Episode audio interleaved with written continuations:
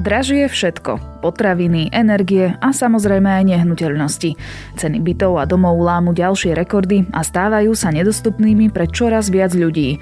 Čo je za rekordným rastom a kedy to skončí? Je pondelok 14. februára, meniny má Valentín. Dnes má byť jasno až polojasno, na strednom Slovensku ojedinele dážď alebo sneženie. Teploty sa budú pohybovať od 3 do 8 stupňov. Počúvate Dobré ráno. Denný podcast denníka ZME, tento raz s Janou Maťkovou. A máme pre vás novinku. Ak sa strácate v množstve podcastov a neviete, ktoré stoja za váš čas, máme pre vás riešenie. Náš nový feed s názvom Sme výber ponúka mix kvalitných podcastov a minisérií od rôznych tvorcov. Napríklad dnes v ňom pribudne podcast Tak bolo, ktorý príbehovou formou približuje historické udalosti. Nájdete tam však aj podcast Muzikantské reči pre umelcov, minisériu Ľudia píšu Tisovi o osudoch ľudí za slovenského štátu a aj minisériu Ako šafránu o moslimskej komunite žijúcej na Slovensku. Stačí si vo vašej obľúbenej aplikácii nájsť Sme výber, začať ho odoberať a kvalitný podcast budete mať vždy po ruke.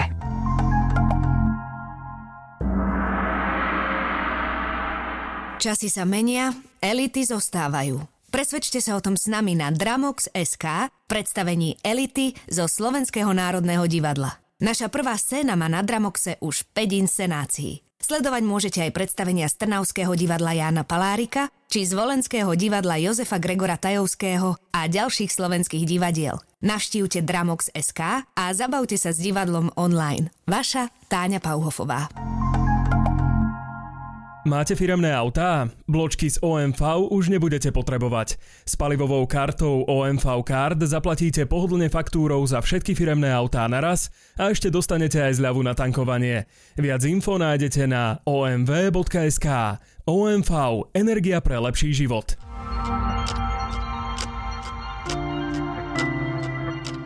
A teraz už krátky prehľad správ. Poslanci, ktorí podporili obrannú dohodu z USA, čelia vyhrážkam. Na internete sa šíri zoznam ich mien a fotografií aj s miestami ich bydliska. Polícia vyhrážky eviduje a situáciu vyhodnocuje. SAS avizuje v tejto veci trestné oznámenie. Univerzitná nemocnica Bratislava čelí vyše dvojmiliónovej exekúcii. Obratila sa preto na exekútorský úrad s návrhom na jej zrušenie. Exekúcia sa týka najmä nesplatenej časti úrokov vyplývajúcich zo záväzkov predchádzajúceho vedenia nemocnice.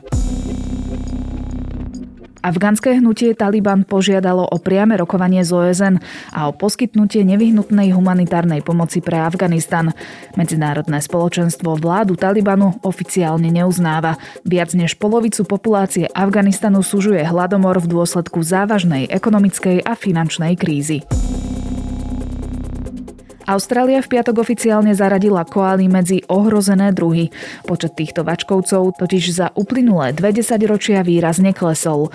Ochrancovia prírody varujú, že koály sa postupne blížia k vyhnutiu. Viac aktuálnych správ nájdete na Sme.sk alebo v mobilnej aplikácii Denníka Sme. Ak plánujete kúpiť nehnuteľnosť, pripravte sa na to, že budete mať hlboko do vrecka. Na konci minulého roka totiž zrástli ceny bytov a domov o neuveriteľných 22% v porovnaní s rokom predtým.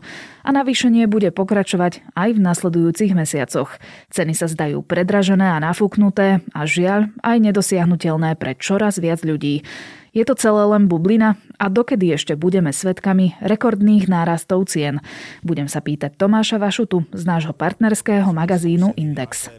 Ceny domov a bytov išli medziročne hore o vyše 22%. Toto číslo považujem za extrémne z pohľadu vývoja realitného trhu a dlhodobo neudržateľné. Z našich dát vidíme aj značný, alebo teda viditeľný pokles ponuky. Podpísal sa pod to pandemický rok. Tomáš, ty by si si dnes kúpil nejakú nehnuteľnosť? To je veľmi ťažká otázka. Ak by som chcel bývať, tak asi áno. Ľahšie rozhodovanie majú možno tí, ktorí majú menší byt a chcú väčší. Alebo ak by som kupoval dnes byt a mal menší, tak ho relatívne výhodne predám a môžem si kúpiť väčší byt, hoci drahšie, ale zase zarobil som na predaj toho menšieho. Čiže eh, ak by som kupoval pre bývanie, tak áno, otázne by bolo vtedy, ak, ak by som ho na investíciu. Tam by som sa zamýšľal nad tým. Pýtam sa preto, že mnoho ľudí dnešnú situáciu považuje za až by som povedala, že šialenú, čo sa týka cien nehnuteľností a hovoria o tom, že či to náhodou nie je len stav, nejaká nafúknutá bublina, ktorá o chvíľu splasne a ceny budú opäť prístupnejšie. Eh, je to otázka, ktorú dostávam už, už niekoľko rokov. Ešte 6-7 rokov dozadu sa ma pýtali, či by som kupoval dnes byt, alebo mám čakať na to, kedy ceny klesnú, ale za tých 6-7 rokov tie ceny len stúpali a stúpali. Môže sa stať, že tie ceny poklesnú, ale podľa mňa to bude len nejaký výkyv a o pár rokov sa zase vráti na tú úroveň. Podpisuje sa po to inflácia aj ďalšie vplyvy, čiže ten stav nie je podľa mňa zdravý, ale asi je prirodzeným vyústením toho, čo sa tu dialo za posledných 10-15 rokov. Čiže mohli by sme to zhrnúť tak, že ak potrebujete nové bývanie, tak nečakajte? Je to zložité, ale áno, akože môžeme de facto takto hovoriť. Ono môže stať, stať že o 2-3 roky budú tie ceny nižšie, ale ja si nemyslím, že tak rýchlo k tomu dôjde. To by museli nastať nepredvidateľné okolnosti a nikto nie je prorokom, ja tiež nie som veštec, takže... Jasné. Ešte na začiatku roku 2021 Národná banka Slovenska odhadovala rast cien nehnuteľností na ten rok, teda rok 2021 na 5 až 10% čiže predpokladala určité spomalenie v porovnaní s rokom 2020. Teraz však vieme, že na konci roka sa medziročne ceny zdvihli o 22% A jasné, teraz som povedala hrozne veľa čísel a možno niektorí mm. si to mhm. nevedia preložiť do praxe, ale teda jednoducho povedané, ak si niekto kúpil trojizbový byt v Bratislave koncom Blaňajška, bol zhruba o 40 tisíc eur drahší ako rok predtým. Čo teda spôsobilo takéto rekordné čísla? Stretli sa viaceré faktory. Jednak už v priebehu minulého roka sme boli svedkami enormného zdražovania, stúpali ceny stavebných materiálov. To bola jedna vec. Ďalšia vec, mnohí analytici, ale ja som to počul už aj možno dva roky dozadu, že blíži sa inflácia Čiže aj na trh prišli investori, ktorí chceli vlastne chrániť e, svoje peniaze tým začali kupovať tiež nehnuteľnosti. Tým sa vytvoril ešte väčší tlak, ktorý bol vlastne podporovaný aj tým, že hypotéky na Slovensku sú stále rekordne lacné. Čiže na trhu sa stretlo veľa kupujúcich, ktorí vlastne vykúpili, čo sa dalo a keď je na trhu malá ponuka, tak na to musia reagovať aj ceny a tie rástli vlastne. Čiže aby sme to zhrnuli, jednak tam bola inflácia, jednak tam bol záujem kupujúcich kupovať byty na bývanie, ale aj kupujúcich, ktorí chceli vlastne investovať a takýmto spôsobom chrániť svoje peniaze pred infláciou. Ty si spomenul nízku ponuku. Máme teda málo rozostávaných bytov? Ja sa pýtam najmä tak laicky, lebo v hlavnom meste, ak sa človek prechádza po meste, tak e, má pocit, že sa stavia takmer na každom kroku. Áno, stavia sa veľa. Ak by sme sa pozreli na čísla bytov, ktoré sú v výstavbe, atakujeme dokonca rekordy ale e, rekordne veľa sa aj kupuje. Čiže na jednej strane je fajn, že sa veľa stavia, ale na druhej strane malo by sa stavať ešte viacej, aby sa ten dopyt vlastne pokryl a nebol taký tlak na tie ceny. Ako veľmi ovplyvňujú ceny stále nízke úroky, čiže prístupné hypotéky pre širší okruh ľudí? Je to jeden z faktorov, ktorý sa podpisuje pod tie ceny, lebo ak niekto uvažuje nad tým, že chcem bývať alebo chcem si kúpiť vlastný byt a pozrieť sa na to, že tie hypotéky sú fakt výhodné, tak to môže urýchliť jeho snahu kupovať. A najmä teraz, keď sa uvažuje nad tým, že tie úroky budú vlastne rásť, tak to môže niektorých kupujúcich naháňať, lebo rozhodnú sa, že kúpia teraz a nebudú čakať, dajme tomu pol roka alebo rok. Čiže je to jeden z faktorov, ale tých faktorov, ako som už spomínal, je ďaleko viac. Bratislavský kraj samozrejme rastie v cenách najviac, no čo ostatné kraje? Ak by sme sa pozreli na tú cenovú mapu Slovenska, tak uh, tie ceny rástli vlastne po celom Slovensku. Nie, nie je kraj, kde by tie ceny e, stagnovali alebo dokonca klesali. Napríklad v Prešovskom kraji sme zaznamenali medziročne rast cien o 21%. Tam je zaujímavé to, že kým v Bratislave sa stavia veľa a ten dopyt je veľký, e, kupovať by chceli napríklad aj ľudia v Prešove alebo aj ďalších mestách, nielen krajských, ale aj okresných alebo tých menších ale tam je problém v tom, že tí developeri tam nechcú stavať, lebo keď si zoberiete ceny stavebných materiálov, tie sú všade na Slovensku rovnaké. OK, tie ceny pozemkov môžu byť v Prešove, v Stropkove, Sviniku síce nižšie, ale v Bratislave si to vykompenzuje ten stavebník vyššími maržami, ale predávať za rovnakú cenu v Prešove alebo niekde v Snine je nezmyselné, čiže tam je väčší risk, preto developeri nechcú stavať v menších mestách a potom sa to vlastne odzrkadľuje na tej cene, lebo tí ľudia tam nemajú čo kupovať a preto aj tam dochádza k e, vyšším cenám alebo dochádza k e, zdražovaniu. Čiže ide o umelo nafúknuté ceny tým, že je nízka ponuka? Na slovičkom umelo by som uvažoval. Nie je to prirodzený stav, ale vlastne tie ceny sa na trhu hýbu podľa toho, aký je dopyt a ten dopyt je veľký. Potom sa môžeme baviť aj o tom, či ten dopyt nie je umelý, umelo vysoký alebo neprirodzený. Čiže všetko so všetkým súvisí v tomto prípade. Ja som si na portáli nehnuteľnosti SK porovnala dva takmer totožné byty. Obidva boli trojizbové, 72 metrov štvorcových a kompletne zrekonštruované. Jeden byt bol v Medzilaborciach, čiže v meste, ktoré sa zaraďuje medzi miesta s najnižšími cenami. A tu stal tento byt 57 tisíc eur. Na druhej strane v Bratislave obdobný byt v Ružinové stojí 250 tisíc. To je šialený rozdiel. E, je a ten rozdiel je šialený z toho pohľadu, že ak by si hľadala ten byt v Medzilaborciach pred dvoma rokmi, jeho cena by bola možno nejakých 20 tisíc eur. Ten rozdiel je daný aj tým, že aká je životná úroveň v jednotlivých krajoch. Medzilaborce sú malé mesto, možnosti pre život a respektíve nájdenie práce a sú tam menšie, čiže všetko sa odvíja aj od toho, aká je kúpyschopnosť v danom, danom regióne, ale aj pre ľudí, ktorí žijú v tom regióne vlastne to zvýšenie cien rovnaké ako, ako pre Bratislavčanov a tu treba pozrieť na to, že aký, aký priemerný plat v daných regiónoch. Čiže pre niekoho to môže byť veľmi e, zaujímavé alebo lákavé, ale je to ľahko vysvetliteľné, že čo sa deje. Keď hovoríme o týchto rekordných číslach, pre akú skupinu ľudí sa kúpa nehnuteľnosti stáva nedostupnou?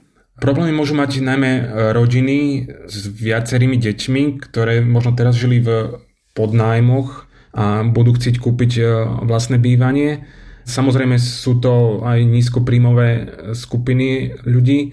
Tu vystáva otázka, či by napríklad e, niektorým profesiám nemal pomáhať aj štát nejakými nájomnými bytmi alebo väčšou, väčšou podporou, ale toto je vlastne námed na diskusiu, ktorá by mohla trvať veľmi dlho. Presne to som sa ťa chcela spýtať, že čo s tým a že či štát môže v tejto otázke pomôcť? Môže pomôcť, e, v hre sú nájomné byty, Všetci si pamätáme vlastne predvolebný sľub Sme rodina. Mladí ľudí dneska ešte stále v 30 býva v mama hoteli. Prečo? Lebo si to nemôže dovoliť predražené bývanie. A hnutie Sme rodina vie, ako tento problém vyriešiť. Chceme zaviesť systém stavania štátnych nájomných bytov, kde vám budeme garantovať dvojizbový byt za 200 eur. Ako to urobiť? Boris Kolár chcel stavať 25 tisíc nájomných bytov ročne, ak by takáto veľká várka bytov prišla na trh, zmenilo by to. Dnes vieme, že to nie je reálne, respektíve najbližších dvoch, troch rokoch to nemôžeme čakať.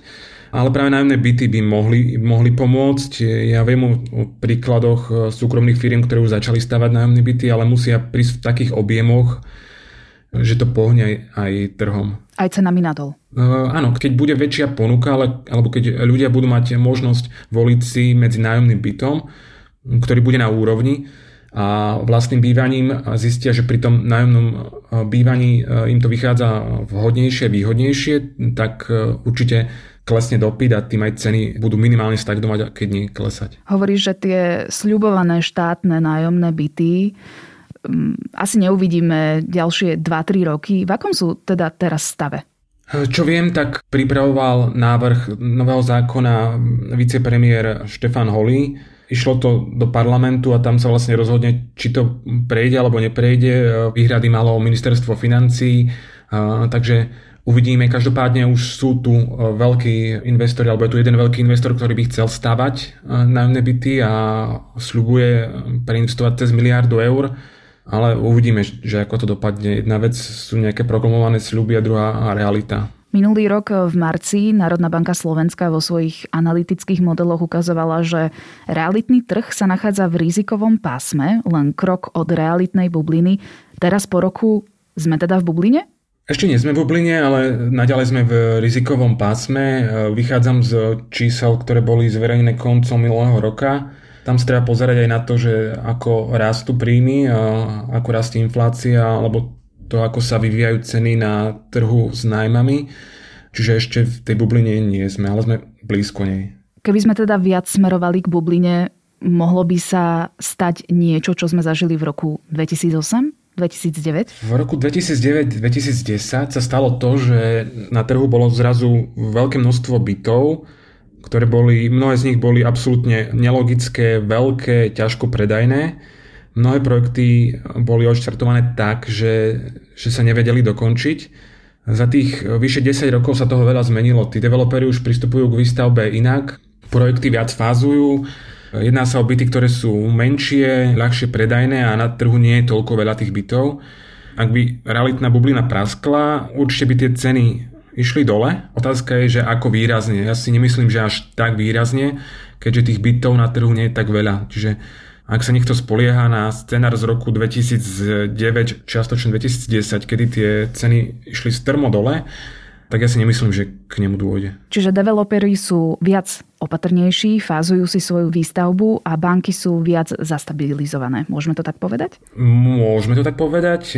Tam treba povedať to, že v rokoch 2008 až 2011 do, došlo k čistke na trhu. To znamená, že tí developeri, ktorí neboli kvalitní alebo menší developeri, skrachovali alebo odišli a na trhu zostali e, viac stabilizovaní a skúsenejší developeri, ktorí e, viac pracujú s analýzami a vedia sa viac prispôsobiť náladám na trhu, aspoň taký mám dojem.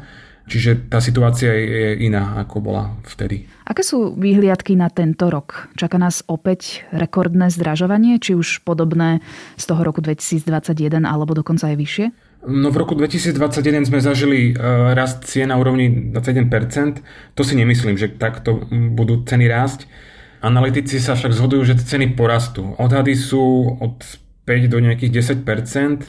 Či to tak bude, uvidíme. Každopádne inflácia je vysoká. Keď sa pozrieme na, vlastne na ceny v obchodoch alebo vo všetkých sférach, vidíme zdražovanie na, v, v každom segmente vlastne.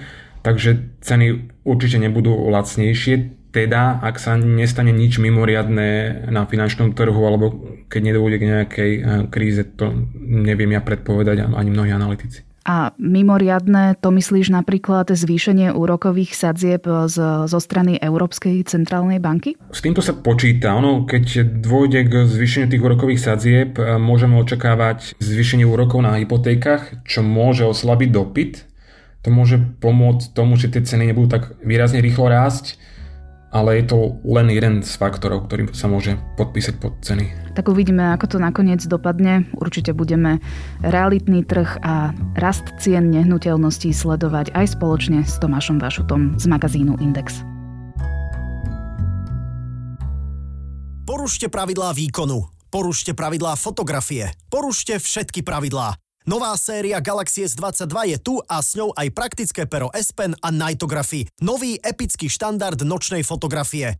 Predobjednajte teraz a získajte naviac bezdrôtové slúchadlá Galaxy Buds Pro a bonus k výkupu vášho starého telefónu až 200 eur. Dostupné na e-shope Samsung SK alebo v značkových predajniach Samsung. Ste pripravení porušiť pravidlá? Samsung.